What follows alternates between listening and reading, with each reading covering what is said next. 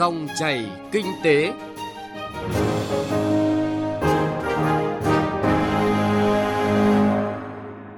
Xin kính chào quý vị và các bạn. Chương trình Dòng chảy kinh tế hôm nay sẽ có những nội dung đáng chú ý sau.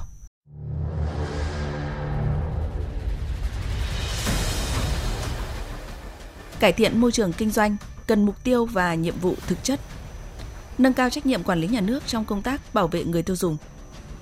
Ổn định lao động di cư, đảm bảo nguồn nhân lực cho tái cơ cấu kinh tế.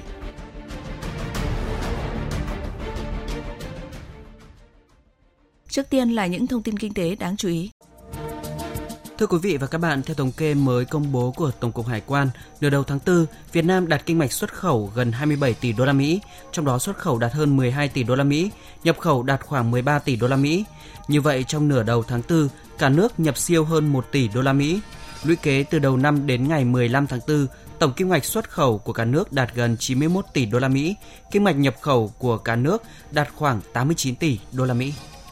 Theo đại diện vụ thanh toán Ngân hàng Nhà nước, dù bị ảnh hưởng lớn bởi đại dịch COVID-19 nhưng hoạt động thanh toán không dùng tiền mặt tại Việt Nam vẫn tăng trưởng cao. Trong 3 tháng đầu năm nay, tổng số lượng giao dịch qua hệ thống thanh toán điện tử liên ngân hàng đạt giá trị hơn 31 triệu tỷ đồng. Thời gian tới, Ngân hàng Nhà nước tiếp tục hoàn thiện khuôn khổ pháp lý đáp ứng yêu cầu đối với các mô hình kinh doanh và sản phẩm dịch vụ mới trên các nền tảng công nghệ. Nghiên cứu dự thảo nghị định cơ chế thử nghiệm có kiểm soát đối với công nghệ tài chính fintech trong lĩnh vực ngân hàng. Bộ trưởng Bộ Giao thông Vận tải Nguyễn Văn Thể cho biết kết quả giải ngân vốn đầu tư công của Bộ Giao thông Vận tải đã có sự chuyển biến tốt, nhiều dự án triển khai đảm bảo tiến độ theo kế hoạch.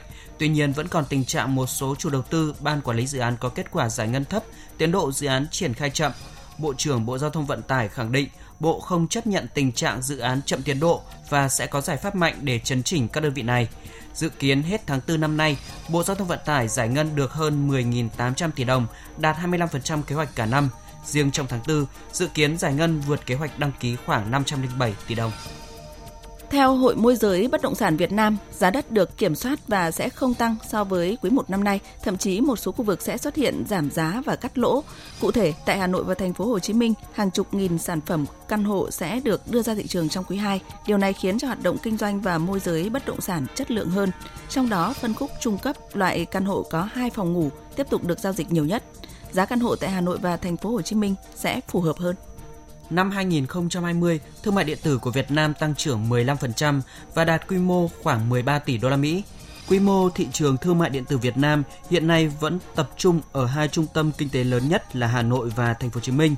Các chuyên gia dự báo giai đoạn 2021-2025 là thời gian phát triển nhanh của thương mại điện tử với mức tăng trưởng là 29% và năm 2025 quy mô kinh tế số của Việt Nam có thể đạt tới 52 tỷ đô la Mỹ.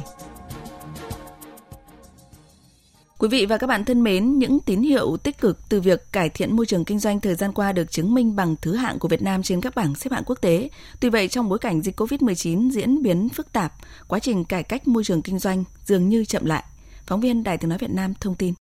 Mới đây, Phòng Thương mại và Công nghiệp Việt Nam VCCI đã công bố báo cáo chương trình cải cách môi trường kinh doanh Việt Nam.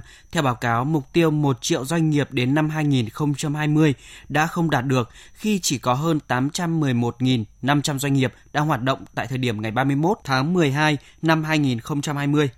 Trong năm ngoái, số doanh nghiệp đăng ký mới thấp hơn 2,3% so với năm 2019, trong khi số lượng tạm ngừng kinh doanh có thời hạn, tạm ngừng hoạt động chờ làm thủ tục giải thể và đã giải thể tăng hơn 13% so với năm 2019. Ông Đậu Anh Tuấn, trưởng ban pháp chế Phòng Thương mại và Công nghiệp Việt Nam cho biết, nhìn chung các biện pháp cải thiện môi trường kinh doanh và hỗ trợ doanh nghiệp vẫn được tiếp tục thực hiện, nhưng tốc độ cải thiện dường như chậm lại so với các năm trước và xuống thay đổi của các lĩnh vực tương đối trái ngược. Các lĩnh vực có điểm số thấp như là phá sản, bảo vệ nhà đầu tư và xuất nhập khẩu tăng điểm, trong khi các lĩnh vực có điểm cao như là thành lập doanh nghiệp, tiếp cận điện năng lại giảm điểm. Ông Đậu Anh Tuấn nhận định cần phải đổi mới quy trình, tăng cường chất lượng xây dựng văn bản pháp luật, giảm trồng chéo. Cần phải đổi mới quy trình, có sự ờ, chuyên nghiệp hơn. Các cơ quan mà đang cấp phép thì không nên chủ trì trực tiếp quá trình soạn thảo văn bản quy phạm pháp luật. Ban hành văn bản pháp luật có thể tạo ra những cái chi phí thực thi kể cả cho doanh nghiệp, cho xã hội và cho bộ máy rất là lớn. Sao một văn bản pháp luật ờ, là phải tính toán đầy đủ các chi phí này ờ, thúc đẩy cạnh tranh tăng cường kỷ luật thị trường thúc đẩy công nghiệp sáng tạo theo chúng tôi một môi trường kinh doanh Việt Nam trong thời gian tới có lẽ phải nâng cấp lên không chỉ tháo gỡ rào cản nữa mà cần phải tạo ra một cái môi trường kinh doanh minh bạch Đánh giá về những cải cách môi trường kinh doanh tại Việt Nam, bà Trần Thị Hồng Minh, Viện trưởng Viện Nghiên cứu Quản lý Kinh tế Trung ương nhấn mạnh hai vấn đề trọng tâm đã có cải thiện tích cực là cải cách về điều kiện kinh doanh và quản lý, kiểm tra chuyên ngành. Tuy vậy, môi trường kinh doanh vẫn còn nhiều trở ngại với doanh nghiệp, các điều kiện kinh doanh có bất cập, trồng chéo, hoạt động kiểm tra chuyên ngành chuyển biến chậm, cơ chế một cửa chưa thực sự hiệu quả, thiếu kết nối giữa các bộ ngành, theo bà Trần Thị Hồng Minh, cải cách thể chế là giải pháp để thích ứng với tình hình mới, để phục hồi tăng trưởng nhanh và bền vững hơn. Và những nỗ lực cải cách cần sự vào cuộc mạnh mẽ và tăng tốc hơn nữa của các bộ ngành địa phương, cũng như sự chia sẻ thông tin và hợp tác từ phía cộng đồng doanh nghiệp. Khi mà trong thời gian sắp tới, tất cả chúng ta, đặc biệt là cộng đồng doanh nghiệp, phải đối mặt với những cái khó khăn nội tại cũng như là những khó khăn à, từ à, hội nhập quốc tế bên ngoài, từ chiến tranh thương mại, từ dịch bệnh đứt gãy các cái chuỗi cung ứng toàn cầu thì phải có những cái cố gắng, những nỗ lực cải cách hơn nữa từ phía các cơ quan chính phủ trong việc đẩy mạnh môi trường đầu tư kinh doanh, trong việc cải cách thủ tục hành chính và đặc biệt là trong việc xây dựng một nền kinh tế số, chuyển đổi số, rồi là chính phủ số để có thể hỗ trợ cho doanh nghiệp phát triển theo các chuyên gia, dư địa cho cải cách về cải thiện môi trường kinh doanh trong thời gian tới vẫn còn nhiều. Vì vậy, hệ thống pháp luật phải thúc đẩy đổi mới, sáng tạo, chuyển đổi số và phát triển các sản phẩm dịch vụ mô hình kinh tế mới. Phát triển nhanh, hài hòa các khu vực kinh tế và các loại hình doanh nghiệp. Ông Mạc Quốc Anh, giám đốc công ty cổ phần hàng hóa MAC cho biết, trong bối cảnh mới, doanh nghiệp mong muốn những cải cách thủ tục hành chính vượt trội nhằm tạo thuận lợi, tạo thông thoáng cho doanh nghiệp. Để cắt giảm các cái thủ tục hành chính thì ngoài cái việc mà tăng cường đối thoại thì vẫn phải tiếp tục là kiểm tra, giả soát đánh giá. Bởi vì cái việc này là vô cùng quan trọng. Sắp tới cần có các cái chương trình hành động phải thiết thực và cụ thể, hiệu quả hơn nữa. Bởi vì để cái văn bản đi vào người dân, các doanh nghiệp thì vô cùng là khó khăn. Bởi vì hiện nay thì luật ở trong các bộ thì đều trồng chéo, cần có những chương trình hành động để làm thực hiện các luật đó nó đúng cái vai trò. Theo các chuyên gia, cần phải đổi mới quy trình, tăng cường chất lượng xây dựng văn bản pháp luật, giảm trồng chéo có sự chuyên nghiệp hơn. Cải cách môi trường kinh doanh phải nâng cấp, không chỉ tháo gỡ rào cản mà cần phải tạo ra một môi trường kinh doanh minh bạch.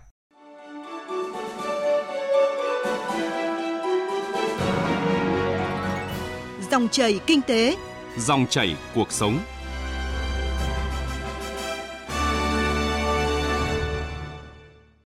Thưa quý vị và các bạn, trong bối cảnh dịch COVID-19 diễn biến khó lường, kéo theo nhiều hệ lụy nghiêm trọng đối với nền kinh tế, việc tuân thủ và đáp ứng các nhu cầu quyền lợi của người tiêu dùng giữ vai trò quyết định đối với sự tồn tại của doanh nghiệp nói riêng và sự phát triển của nền kinh tế nói chung.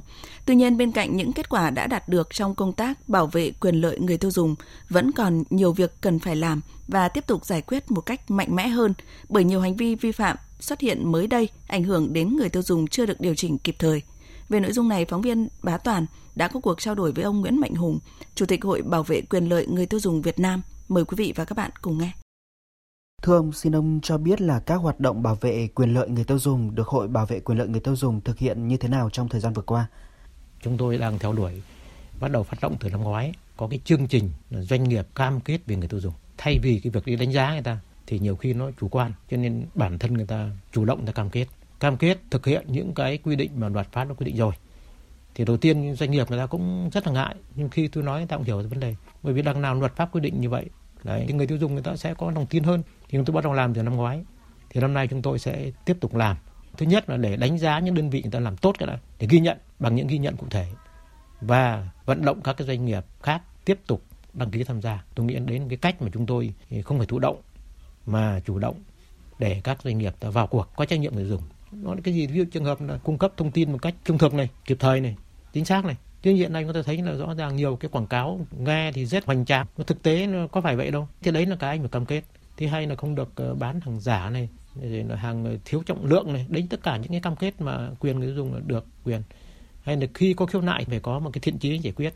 Chứ không phải bán lấy được, chào bằng được. Nhưng xong rồi có vấn đề thì gọi đến là không có ngày máy nữa. Hoặc cái thái độ rất là thiếu thiện chí thì rõ ràng không được. Thì cho đấy những cái chúng tôi mong muốn và cũng muốn đang tiến hành theo hướng như thế. Vâng, rõ ràng là vẫn còn rất nhiều vụ việc xâm hại đến quyền lợi của người tiêu dùng, thậm chí là các vụ việc lại tiếp diễn ở mức độ nghiêm trọng hơn. Qua ghi nhận của Hội Bảo vệ người tiêu dùng thì ông Nguyễn Mạnh Hùng có thể lý giải ạ? Ở đây phải đánh giá một cách nó rất khách quan thế này. Nếu mà so với trước đây thì quả thật công tác bảo vệ dùng có tiến bộ rất nhiều. Tiến bộ từ luật pháp cho đến cái công tác tuyên truyền, nhận thức xã hội, nhận thức của doanh nghiệp, nhận thức người tiêu dùng được nâng lên thứ hai là cơ quan thực thi cũng đã tăng cường phát hiện bắt nhiều vụ rất lớn đấy là phải ghi nhận. Nhưng cái thứ hai nếu mà so với cái yêu cầu đấy thì chúng ta phải nhìn thẳng vào sự thật thấy rằng là quyền lợi người tiêu dùng còn đang bị xâm hại thậm chí nghiêm trọng. Thực tế chúng ta nhìn thấy cái gì? Tất cả những quá trình mua bán hàng hóa sử dụng dịch vụ thì đều liên quan người dùng cả. Đấy, thì chúng ta nhìn vào đâu cũng có vấn đề cả. Hàng hóa thì hàng giả như thế rồi quảng cáo mà đằng giao một nẻo như thế để thậm chí những hàng liên quan đến ăn thực phẩm qua đây mới thấy là, là, là quyền lợi dùng vẫn đang bị ảnh hưởng rất nhiều. Chưa kể trong cái hàng hóa mà liên quan đến cân đong đo lường đấy những cái hàng đóng gói sẵn đấy người ta cứ đóng gói bớt chén ít đấy. người tiêu dùng về cũng chả ai để ý cả. Nhưng mà rõ ràng là mỗi người chịu thiệt ít mà rồi cái người kinh doanh người ta lợi rất nhiều. Vân vân thì tôi cho là chung quanh công tác bảo dùng hiện nay thì còn đang rất nhiều cái đáng quan tâm. Và chính vì vậy chung quanh cái việc mà xem xét đánh giá lại tổng kết ờ, thực hiện luật như thế nào luật bảo dùng như thế nào và cần thì phải bổ sung sửa đổi để làm sao cái công tác bảo vệ rừng nó đi vào cuộc sống có phát huy tác dụng Vâng, trong bối cảnh mới theo ông phải làm như thế nào để nâng cao hơn nữa trách nhiệm quản lý nhà nước trong công tác bảo vệ người tiêu dùng? Chúng tôi ờ, thấy thế này, thứ nhất là tuyên truyền vẫn phải tiếp tục bởi vì rất nhiều các cái tổ chức cá nhân kinh doanh người ta vẫn chưa tôn trọng quyền người tiêu dùng. Để thể hiện bằng cách là khi mà có khiếu nại đến ta không hợp tác, ví dụ thế. Hay là người ta dùng những cái thủ đoạn để mà gian lận thương mại ví dụ thế. Đấy là rõ ràng cái nhận thức của người ta là chưa tốt. Cái thứ hai là ngay cái đối tượng người tiêu dùng cũng trang bị cho người tiêu dùng cái kiến thức là mình được có cái quyền gì và đi theo đó là mình có cái nghĩa vụ gì. Kể cả các cơ quan chức năng nữa cũng phải nắm rõ cái trách nhiệm của đến đâu để nâng cao công tác mà đã được nhà nước giao. Cái thứ ba là công tác thực thi và mặc dù cũng đã cố gắng nhưng mà rõ ràng là cũng còn nhiều bất cập. Những cái nữa là cơ chế chính sách, chúng ta phải bảo vệ từ cái cơ chế chính sách để tạo ra những cái hành lang pháp lý. Các cái cơ quan có chức năng cũng đã đang xúc tiến cái việc mà xem xét cái tổng kết về xây dựng cái luật mới đấy thì chúng tôi cũng đã có một số cái tham gia ý kiến rồi đóng góp ý kiến vào cái việc bổ sung sửa đổi luật Vâng, xin trân trọng cảm ơn ông Nguyễn Mạnh Hùng, Chủ tịch Hội Bảo vệ quyền lợi người tiêu dùng Việt Nam. Vâng thưa quý vị và các bạn, từ thực tiễn được ghi nhận trong những năm vừa qua cho thấy chỉ khi thực hiện tốt và đảm bảo đầy đủ các quyền lợi của người tiêu dùng thì doanh nghiệp mới đạt được những kết quả thiết thực, góp phần tăng uy tín cho doanh nghiệp cũng như tăng niềm tin của người tiêu dùng đối với doanh nghiệp trên thị trường.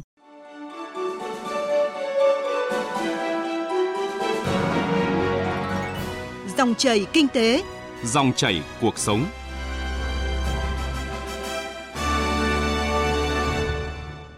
Thưa quý vị và các bạn, ổn định lao động di cư, đảm bảo nguồn nhân lực cho tái cơ cấu kinh tế là thông điệp được đưa ra tại báo cáo di cư trong nước và vấn đề về giới trong tái cơ cấu kinh tế ở Việt Nam do Viện Nghiên cứu Quản lý Kinh tế Trung ương nghiên cứu và công bố mới đây. Đặc biệt, chiếm tỷ trọng lớn trong tổng số lao động di cư là nữ đang phải chịu nhiều rủi ro vì thiếu các chính sách hỗ trợ đặc thù về an sinh xã hội, từ đó không đảm bảo tính bền vững về nguồn nhân lực cho tái cơ cấu nền kinh tế. Vậy những giải pháp nào cần được quan tâm để đảm bảo ổn định nguồn lao động di cư, nhất là lao động nữ? Trung Hiếu, phóng viên Đài Tiếng nói Việt Nam có bài phản ánh về nội dung này. Mời quý vị và các bạn cùng nghe. Có thể nói, cùng với sự phát triển của kinh tế, quá trình đô thị hóa, công nghiệp hóa và chuyển đổi cơ cấu nền kinh tế diễn ra nhanh chóng đã dẫn tới sự gia tăng nhanh chóng của hiện tượng lao động di cư trong nước. Tuy nhiên, cần nhìn nhận rõ những tác động của dòng chảy di cư lao động để có điều chỉnh chính sách phù hợp, thích ứng với chuyển dịch cơ cấu kinh tế từng địa phương. Chuyên gia kinh tế Lê Xuân Bá nhìn nhận. Chỗ nào, cái địa phương nào mà có cái thay đổi về cơ cấu kinh tế thì lao động kéo theo đến thay đổi. Người di cư đến thì nó tạo ra sự cạnh tranh về lao động. Thì góc độ nào đó cho là tác động tiêu cực cũng đúng. Nhưng mà thực ra nó có những tác động tích cực. Cạnh tranh bao giờ cũng tốt. cái người có trình độ có khả năng chăm làm đến địa phương ông thì bắt buộc ông cũng phải chăm lên nếu ông cũng muốn có việc làm ông muốn thu nhập. Vậy thì nó là có cái tác động tích cực đó chứ không phải chỉ có tác động tiêu cực không. Đấy cho nên cái này là mình nhìn nhận hai chiều. Tóm lại cứ có cạnh tranh mà đúng theo luật pháp nó lành ấy là bao giờ nó có tác động tích cực chứ không chỉ là tác động tiêu cực về cơ bản, lao động di cư đóng góp lớn cho tái cơ cấu nền kinh tế cả ở nơi đi và nơi đến. Ở nơi đi, lao động di cư tạo ra thu nhập gửi về quê hương và khi quay về địa phương thì họ là những lao động có tay nghề, có kỹ năng giúp phát triển kinh tế quê hương. Nhưng trước mắt, lao động di cư đang tập trung ở một số địa phương chuyển đổi mạnh cơ cấu kinh tế, gây sức ép cho cơ sở hạ tầng và an sinh xã hội. Đơn cử như ở tỉnh Bắc Ninh, việc chuyển dịch mạnh cơ cấu kinh tế sang công nghiệp đã thu hút lượng lao động nhập cư rất lớn. Hệ lụy là có xã chỉ có 12.000 dân sở tại nhưng phải cõng thêm tới 23.000 lao động nhập cư. Ông Hồ Công Hòa, Phó trưởng ban Ban nghiên cứu các vấn đề xã hội, Viện Nghiên cứu Quản lý Kinh tế Trung ương nhận định. Tác động của di cư thì nó là có hai mặt của một vấn đề. Tích cực thì đương nhiên rồi, nhưng tiêu cực của nó thì chính sách lại phải hướng đến cái việc giảm thiểu cái yếu tố tiêu cực. hay là việc thay đổi cơ cấu lao động tác động đến di cư thì những nơi đến nếu cơ sở hạ tầng không khả năng đáp ứng được nữa thì chúng ta phải chuyển dịch cơ cấu hướng cái việc sử dụng ít lao động hơn các ngành nghề sử dụng ít lao động hơn để vẫn tăng được giá trị gia tăng cho cái nền kinh tế, nhưng anh ít áp lực hơn đến cơ sở hạ tầng. Đặc biệt những cái tỉnh mà công nghiệp phát triển mạnh rồi thì quỹ đất cho nhà ở cho công nhân cũng là một cái vấn đề cực kỳ khó. Giá đất nó tăng lên, một cái doanh nghiệp đầu tư để thu hồi vốn từ cái nhà cho thuê cho công nhân là cực kỳ khó. Tôi thấy là những cái địa phương là muốn chuyển đổi cơ cấu kinh tế mà tùy thuộc vào từng địa bàn của từng địa phương mình thì họ đưa ra những cái chính sách cơ cấu phù hợp. Ờ, những cái địa phương mà hết khả năng để tiếp nhận cái nguồn lao động di cư thì tôi nghĩ là họ nên chuyển đổi chú trọng hơn vào ngành nghề mà năng suất lao động cao áp dụng khoa công nghệ và sử dụng ít lao động. Ngược lại những địa phương mà di chuyển nhiều ấy, thì nên có thể khuyến khích công nghiệp sử dụng nhiều lao động trong khuôn khổ chương trình Australia hỗ trợ cải cách kinh tế Việt Nam gọi tắt là Oxford Reform, Viện Nghiên cứu Quản lý Kinh tế Trung ương đã thực hiện khảo sát tình hình di cư trong nước và vấn đề về giới của lao động di cư trong tái cơ cấu kinh tế ở Việt Nam. Báo cáo cho thấy có sự thay đổi đáng chú ý của dòng chảy lao động di cư trong thời gian gần đây. Đó là lao động di cư từ nông thôn có xu hướng giảm dần từ mức tỷ lệ cao nhất là 37% vào năm 1999 đã giảm còn 26% vào năm 2019 trong khi đó, luồng di cư lao động từ thành thị sang thành thị tăng từ 26% năm 1999 lên 37% năm 2019 và trở thành luồng di cư chính của nước ta hiện nay. Chuyên gia kinh tế Vũ Xuân Nguyệt Hồng đánh giá. Một phát hiện mà tôi thấy đáng lưu ý mà nhóm giám khảo đã đưa ra đó là chênh lệch mức thu nhập của người di cư và người ở lại ngày càng giảm dần. Điều đó có nghĩa rằng cái khả năng về sức hút về thu nhập của nơi di cư đến so với nơi ở lại đang ngày càng yếu dần và đây là một cái điểm cộng và điểm rất là tốt để thể hiện cái khả năng mà địa phương nơi ở lại có thể thu hút được lực lượng lao động di cư quay trở lại quê hương ngày càng nhiều hơn. Như vậy, các địa phương cần quan tâm hơn và có chính sách thu hút lao động di cư đã có thu nhập, có kinh nghiệm làm việc, có tay nghề và kỹ năng về tham gia phát triển kinh tế quê hương, góp phần chuyển đổi cơ cấu kinh tế quê nhà. Đối với các địa phương đã có sự chuyển dịch mạnh cơ cấu kinh tế từ nông nghiệp sang công nghiệp và dịch vụ, đang thu hút nhiều lao động di cư, cần có chính sách giảm thiểu áp lực lên cơ sở hạ tầng và an sinh xã hội. Đặc biệt, cần quan tâm đến chính sách hỗ trợ đặc thù về an sinh xã hội cho lao động di cư là nữ, bởi đây là nhóm luôn chiếm tỷ lệ cao trong di cư và đang chịu nhiều rủi ro vì đặc thù về giới để ổn định cuộc sống cho người di cư không chỉ đơn thuần về nhà ở là chỗ ăn ngủ mà còn là tăng khả năng tiếp cận các dịch vụ công, vấn đề an ninh, an toàn, phục hồi sức lao động, vấn đề trường lớp cho con cái của người di cư, nhất là nữ di cư. Các chuyên gia của Viện Nghiên cứu Quản lý Kinh tế Trung ương khuyến nghị yếu tố giới nói chung, giới trong lao động di cư nói riêng cần được lồng ghép vào kế hoạch phát triển kinh tế xã hội của các địa phương. Đó là cách tạo ra sự thay đổi căn bản về điều kiện an sinh xã hội cho lao động di cư, đảm bảo ổn định và phát triển nguồn lực lao động cho nhu cầu tái cơ cấu kinh tế ở các địa phương. Quý vị và các bạn vừa nghe phản ánh ổn định lao động di cư, đảm bảo nguồn nhân lực cho tái cơ cấu nền kinh tế. Tới đây thì thời gian của dòng chảy kinh tế cũng đã hết. Chương trình hôm nay do Bá Toàn cùng nhóm phóng viên và kỹ thuật viên Đài Tiếng nói Việt Nam thực hiện. Xin kính chào tạm biệt và hẹn gặp lại.